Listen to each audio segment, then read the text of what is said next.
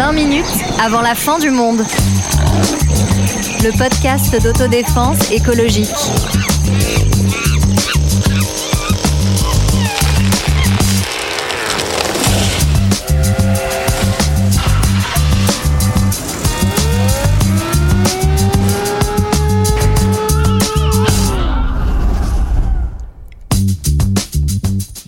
Bonjour, bonjour, bonjour. Dans notre épisode précédent, on est revenu sur les COP. Vous savez, ce sont les conférences des partis en français. Ces rendez-vous qui ont lieu tous les ans entre les pays pour discuter des engagements à prendre pour lutter contre le réchauffement climatique. On vous a raconté la belle histoire de l'année 1992 et du multilatéralisme souriant. On vous a raconté surtout la moins joyeuse histoire d'un échec.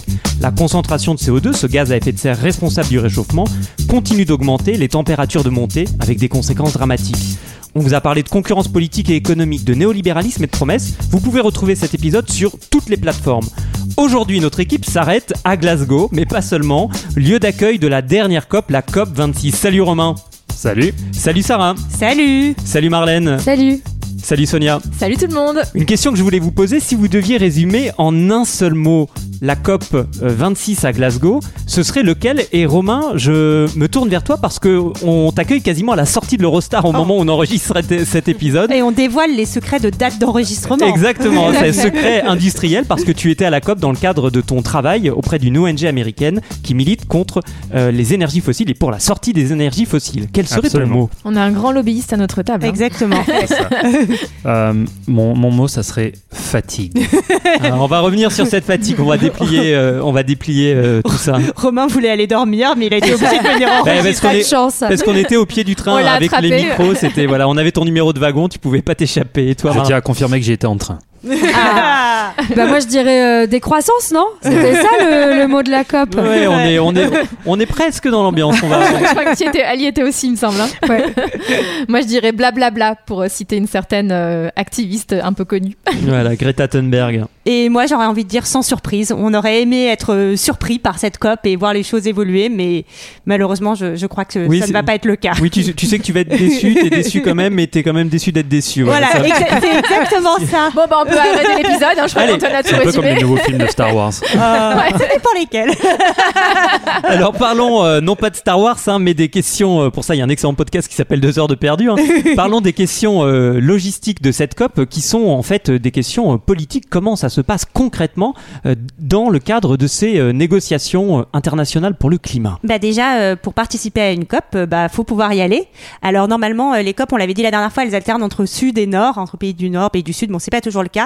Et euh, bah là, par exemple, euh, Romain, euh, tu l'as sans doute vu mieux que nous, mais aller à Glasgow, se loger à Glasgow, bah ça coûte extrêmement cher. Et ben selon les pays, selon si t'es une ONG, bah ça peut être compliqué. Non seulement ça coûte extrêmement cher d'être sur place, mais il faut être vacciné, ce qui n'est pas le cas partout. Il faut, quand on vient de certains pays, il faut être en quarantaine pendant 5 jours en arrivant au Royaume-Uni, dans un hôtel. Donc effectivement, il- ce n'est pas une COP inclusive. Oui, c'est des difficultés qui sont, qui sont d'autant plus fortes en temps de Covid, où on a un accès inégal aux tests, euh, aux vaccins aussi, euh, mais surtout le prix du logement a complètement explosé. La presse euh, en a rendu compte. Il y a eu des chambres, par exemple, des Airbnb à 16 600 euros la nuit, au lieu de 10 070 euros, livres, pardon, pas euros, en temps normal. C'est délirant. Ouais, et puis l'accessibilité, il y avait aussi la question euh, juste des routes et des transports. Il y a aussi eu, euh, enfin, il n'y avait pas assez de lits tout simplement à Glasgow pour pouvoir accueillir tout le monde. Et donc, il me semble qu'il y a beaucoup de gens qui étaient même à Édimbourg, à 80 km, que du coup, il y avait des embouteillages monstres. Enfin, voilà. Euh, toute, toute cette question de l'accessibilité, elle pose des questions d'égalité aussi euh, de parole. Et comme on parle d'accessibilité, il y a eu une anecdote assez croustillante qui est euh, la ministre israélienne de l'énergie qui n'a pas pu accéder à une réunion parce qu'il n'y avait pas d'accès possible pour les personnes à mobilité réduite puisque cette dame donc est en fauteuil roulant et donc elle a dit un peu en, en- ironiquement mais c'est un peu triste mais ben, je pensais venir ici pour éclairer sur la lutte contre le changement climatique et en fait j'ai éclairé le problème de l'accessibilité euh, aux personnes euh, à mobilité réduite. Oui, et, en particulier à cause du Covid, c'est la raison pour laquelle 1500 ONG euh, réunies au sein du réseau mondial pour le climat ont demandé au mois de septembre dernier euh, de, de reporter euh, cette COP qui était vraiment trop difficile euh, d'accès. Moi, je voudrais donner une petite anecdote euh, sur Oui, place oui. euh, de comment ça se passe Oh concrètement. oui, on veut savoir les, les- Euh, le off. mais c'est- fascinant parce que donc déjà les ONG souvent n'ont pas accès, n'avaient pas accès à Glasgow aux salles de négociation, alors que d'habitude Mhm. ils peuvent euh, peuvent euh, y participer ou en tout cas regarder les négociations. Et même des choses très bêtes, par exemple, aucun endroit pour s'asseoir, très peu d'endroits pour s'asseoir, très peu d'endroits pour se brancher. Dès que tu t'assieds par terre, on te fait te lever. C'est vraiment c'était un environnement assez hostile en fait d'être à Glasgow. Qui est fou, c'est que, euh, enfin, plus le temps passe, plus on, pourrait se dire que la société civile, euh, elle est intégrée, et en fait, euh, enfin, de ce que tu dis, ça a été pire que dans les, les COP précédentes. Euh, et en plus de ça, ça a été assez mal organisé. Moi, j'organise beaucoup d'événements, donc en termes de logistique, euh, ça me parle. Bon, j'ai jamais organisé un événement comme la COP, hein. n'exagérons rien. Mais il n'avait prévu, il n'avait prévu qu'une porte d'entrée, et donc apparemment le premier jour, les gens ont attendu 4-5 heures euh, sous la pluie pour faire la queue pour rentrer. C'est quand même pour un événement de cette taille-là, c'est quand même euh, ironique. Des difficultés, vous, vous le racontez effectivement pour les ONG, pour les personnes racisées. Vanessa Nakate, qui est une activiste euh, de l'Ouganda, euh, a été coupée sur une photo où elle est avec la première ministre euh, écossaise et Greta euh, Thunberg. Et euh, à côté, on a aussi des euh, autres activistes qui sont très présents. C'est, on en a un à la table, on a dit. Hein non, les activistes cette fois du secteur des énergies, euh, des énergies fossiles, qui ont été euh, très présents euh, à euh, Glasgow. Oui, selon le rapport de l'ONG Global Witness, on aurait euh, ju- 503 lobbyistes du charbon, du pétrole et du gaz qui ont été accrédités euh, à la COP là, à Glasgow, ce qui représente plus de monde que les pays les plus touchés par l'urgence climatique.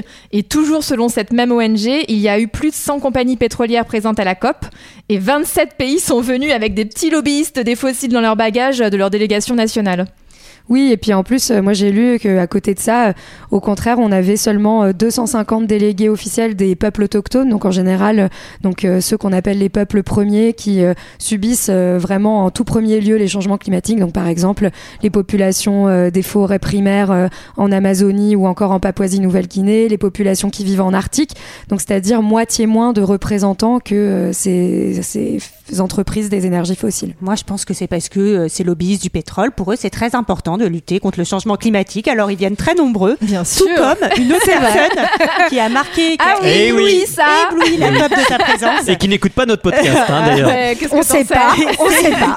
Peut-être que depuis la- l'espace, Depuis hein, sa bite géante. hein. C'est quand même, enfin, vraiment. Alors, de qui s'agit-il Alors, c'est Jeff Bezos, le patron d'Amazon, qui, on rappelle, a volé dans sa, dans sa petite euh, bite géante, géante, ouais. exactement, euh, dans l'espace, en émettant beaucoup, beaucoup, beaucoup de CO2 pour pas grand-chose, qui a fait un grand discours et qui a dit que de là-haut, ben, il avait compris qu'on n'était et que c'est merveilleux. Oh my god, oh my god. Quelle honte de- d'en faire une figure. Enfin, vas-y, Robin. Je trouve que c'est vraiment symptomatique de ce qu'on appelle la davosisation de la COP, c'est-à-dire Mm. que c'est devenu une espèce de, de lieu aussi où toutes les grandes stars de ce monde euh, viennent. C'est devenu très glamour, en tout cas le tout début de la COP où il y a ces grands discours, euh, voilà. Alors que de l'autre côté, il y a quand même des délégations de pays du Pacifique ou d'autres où ils sont ça. deux Ils à devoir de couvrir tous les sujets du- au monde. Et pour eux, c'est pas c'est pas des négociations techniques, c'est des négociations qui visent à, à, à préserver l'intégrité de leur pays en fait. À ne pas Tu veux dire disparaître. euh, que Et c'est le un peu euh, contraste est extrême en fait. Greenwashing Land euh, Non, mais c'est surtout qu'en plus, c'est oui, c'est ce que tu disais. Moi, j'ai lu qu'il y avait une- vraiment une starisation, qu'on comptait euh, 52 jets à la- à l'aéroport de Glasgow, en fait, à la veille de- du début de la Le COP. mien n'y était pas. hein. Voilà, donc euh, a priori quelque chose de tout à fait cohérent avec les objectifs de la conférence. Dans, on a d'un côté ce cadre de négociation, voilà où l'écologie se raconte comme global, unitaire, consensuel, et on voit bien quand on se promène, grâce à vous, dans, dans les coulisses, comment les inégalités ne disparaissent pas et façonnent euh, l'accès aux négociations. Et quelles sont justement les négociations qui ont eu lieu par le passé? Il y a eu différentes euh, COP. Dans l'épisode précédent, on a raconté comment ce qu'était ce mécanisme, comment les choses se sont passées peut-être euh, à partir euh, de quelques COP? On va pas toutes les raconter, il y en a 26, hein, c'est une longue série. va être Voilà. ennuyeux. Ouais, vous allez très vite éteindre la. Alors, COP 1, on a pris des décisions, mais on n'a pas fait d'objectifs. Euh, COP COP 2, Pareil. Pareil. Comme 26, bah pareil. Alors- Et, euh, alors, Kyoto, en 1997. Oui, bah ça, ça vous dit peut-être quelque chose. Enfin, en tout cas, moi, je trouve qu'on en a beaucoup entendu parler du protocole de Kyoto. Moi, je ne savais pas en fait que ça avait été fait dans le cadre de la COP. Euh, et donc, euh, ça va être lors lors de ces de cette COP là qu'on va décider quand même qu'il faut baisser les émissions de gaz à effet de serre en fonction de la situation de chaque pays par rapport à ce qu'elles étaient en 1990. Je sais plus que c'est- s'il y a un objectif chiffré à ce moment-là ou Alors pas. c'est 5% sont à l'horizon 2008-2012. Voilà, exactement. Et c'est aussi lors de cette euh, COP que va être mis en place euh, le fameux euh, marché du carbone. Oui, parce qu'on croit euh, aux vertus du marché qui pourrait tout réguler. Pour l'anecdote, l'objectif de réduction des émissions pour la France dans de, sous Kyoto, c'était 0%. Ah, bah, bah, ça veut dire c'est un objectif qu'on a. C'est génial. Pour une on, fois, a, on a on réussi. réussi. Je pense qu'on n'a pas réussi malheureusement parce que nos, Ah oui, nos non, on a- émissions on a ont probablement augmenté. augmenté. T'as raison. Mais en tout cas, ce, que, ce qui est incroyable, c'est que ça, cette, cette vision économique en fait de la question climatique, elle va demeurer euh, encore aujourd'hui. Euh, et c'est à Kyoto qu'elle est mise en place, c'est-à-dire qu'on pense que le marché est capable bah, de tout sauver. hein. C'est Ouais. quel- quand même quelque chose qu'on, une idée qu'on retrouve très souvent. Euh, et donc, plutôt en fait que de taxer la pollution, on va échanger des droits à polluer. Mm. Voilà. Donc, euh, on n'est pas finalement sur une sur une l'idée de limiter cette pollution, mais plutôt de voilà de se l'échanger. Et ce qui s'inscrit dans cette ambiance qu'on racontait dans l'épisode précédent des années 90, où c'est un petit peu vraiment vive, vive le marché libre? Alors il y a d'autres COP bien sûr, et celle euh, plus particulière de Copenhague en 2019, parce que c'était une mobilisation intense et des espoirs qui ont été tout autant intenses. Oui, donc à Copenhague, euh, et on est arrivé à un texte général qui parle de ferme volonté politique. Donc, euh, wouhou, on pourrait se dire que c'est gagné, mais en réalité, encore une fois, on n'a pas d'objectif concret. On parle certes de limiter la hausse des températures mondiales à 2 degrés, mais avec aucun objectif de temps. Moi, je trouve que Copenhague, c'était symptomatique d'un problème qu'on a avec toutes les COP. C'est cette histoire que c'est la COP de la dernière chance. Que c'est le moment où c'est marrant, jamais. je croyais que c'était Glasgow. Bah, bah, c'est exactement ça. Le problème de Copenhague, c'était en 2009, c'était présenté comme la COP de la dernière chance et comme si tout s'arrêtait si on échouait à une COP, alors que le travail il continue, il continue à chaque instant et chaque euh, dixième de degré qui est, gagné, ben c'est déjà un progrès.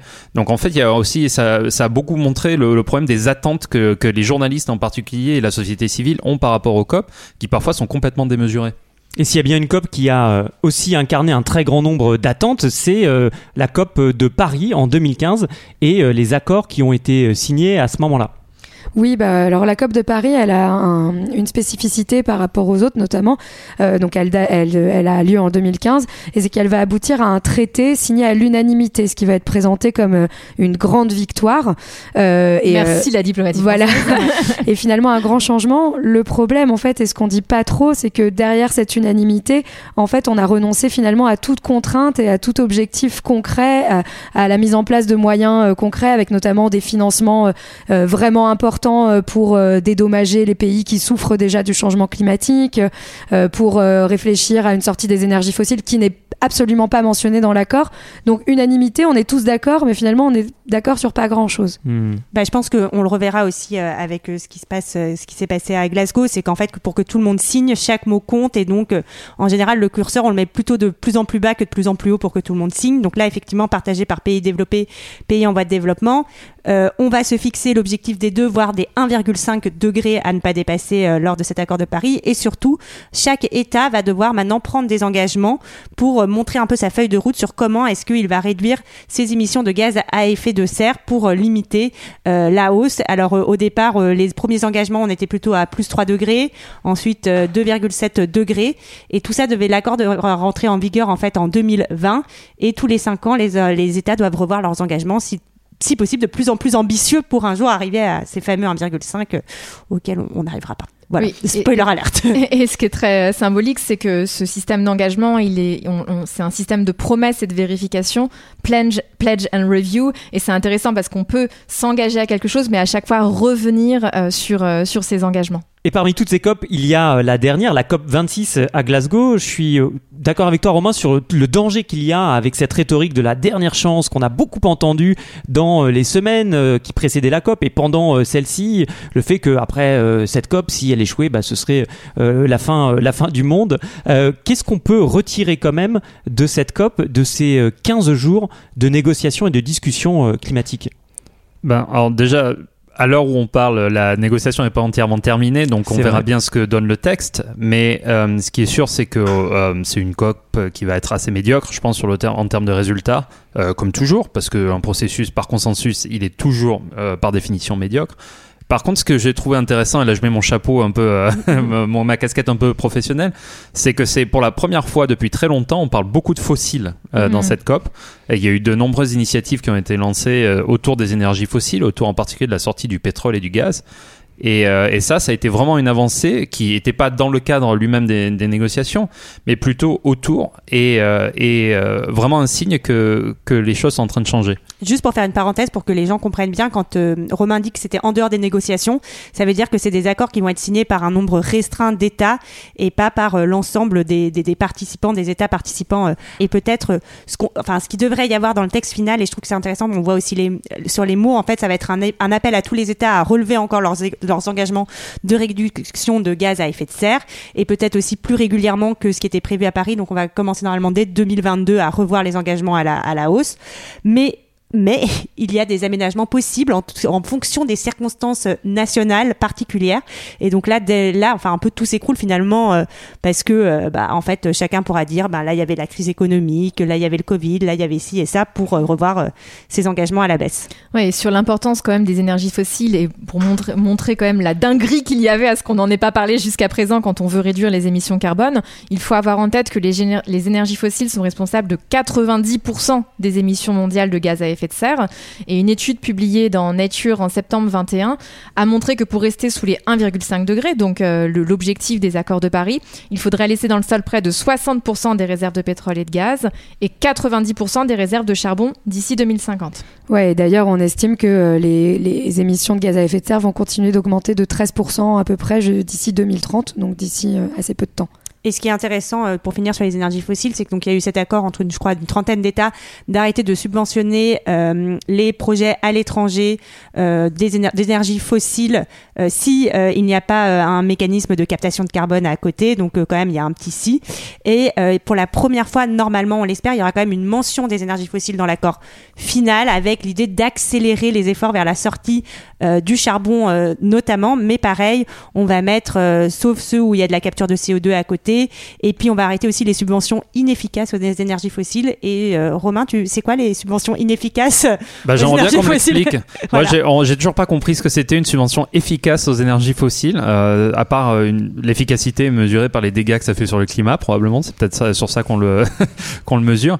Mais effectivement, c'est le problème d'un processus comme celui-ci, c'est que comme euh, tout doit être décidé à l'unanimité et que ça inclut des pays comme l'Arabie Saoudite, la Russie, l'Australie, les États-Unis, le Canada, eh bien, on peut arriver, on est obligé d'arriver à un langage euh, qui, est, qui est au final très très faible. Et c'est pour d'où l'intérêt de ces initiatives qui ont lieu autour, parce que c'est là où la vraie euh, ambition a lieu en fait. Oui, donc la négociation de ces nouveaux mots dans, dans les documents permettent à certains pays de venir signer après avoir euh, enlevé tout le fond finalement, tout le sens de ces documents. C'est le cas de la France. Dans le dernier épisode, j'ai dit par exemple qu'elle n'avait pas signé, qu'elle n'était pas rentrée dans l'alliance des, des pays et des banques publiques qui ne veulent plus investir euh, d'investissement public à l'étranger dans des projets d'énergie fossile.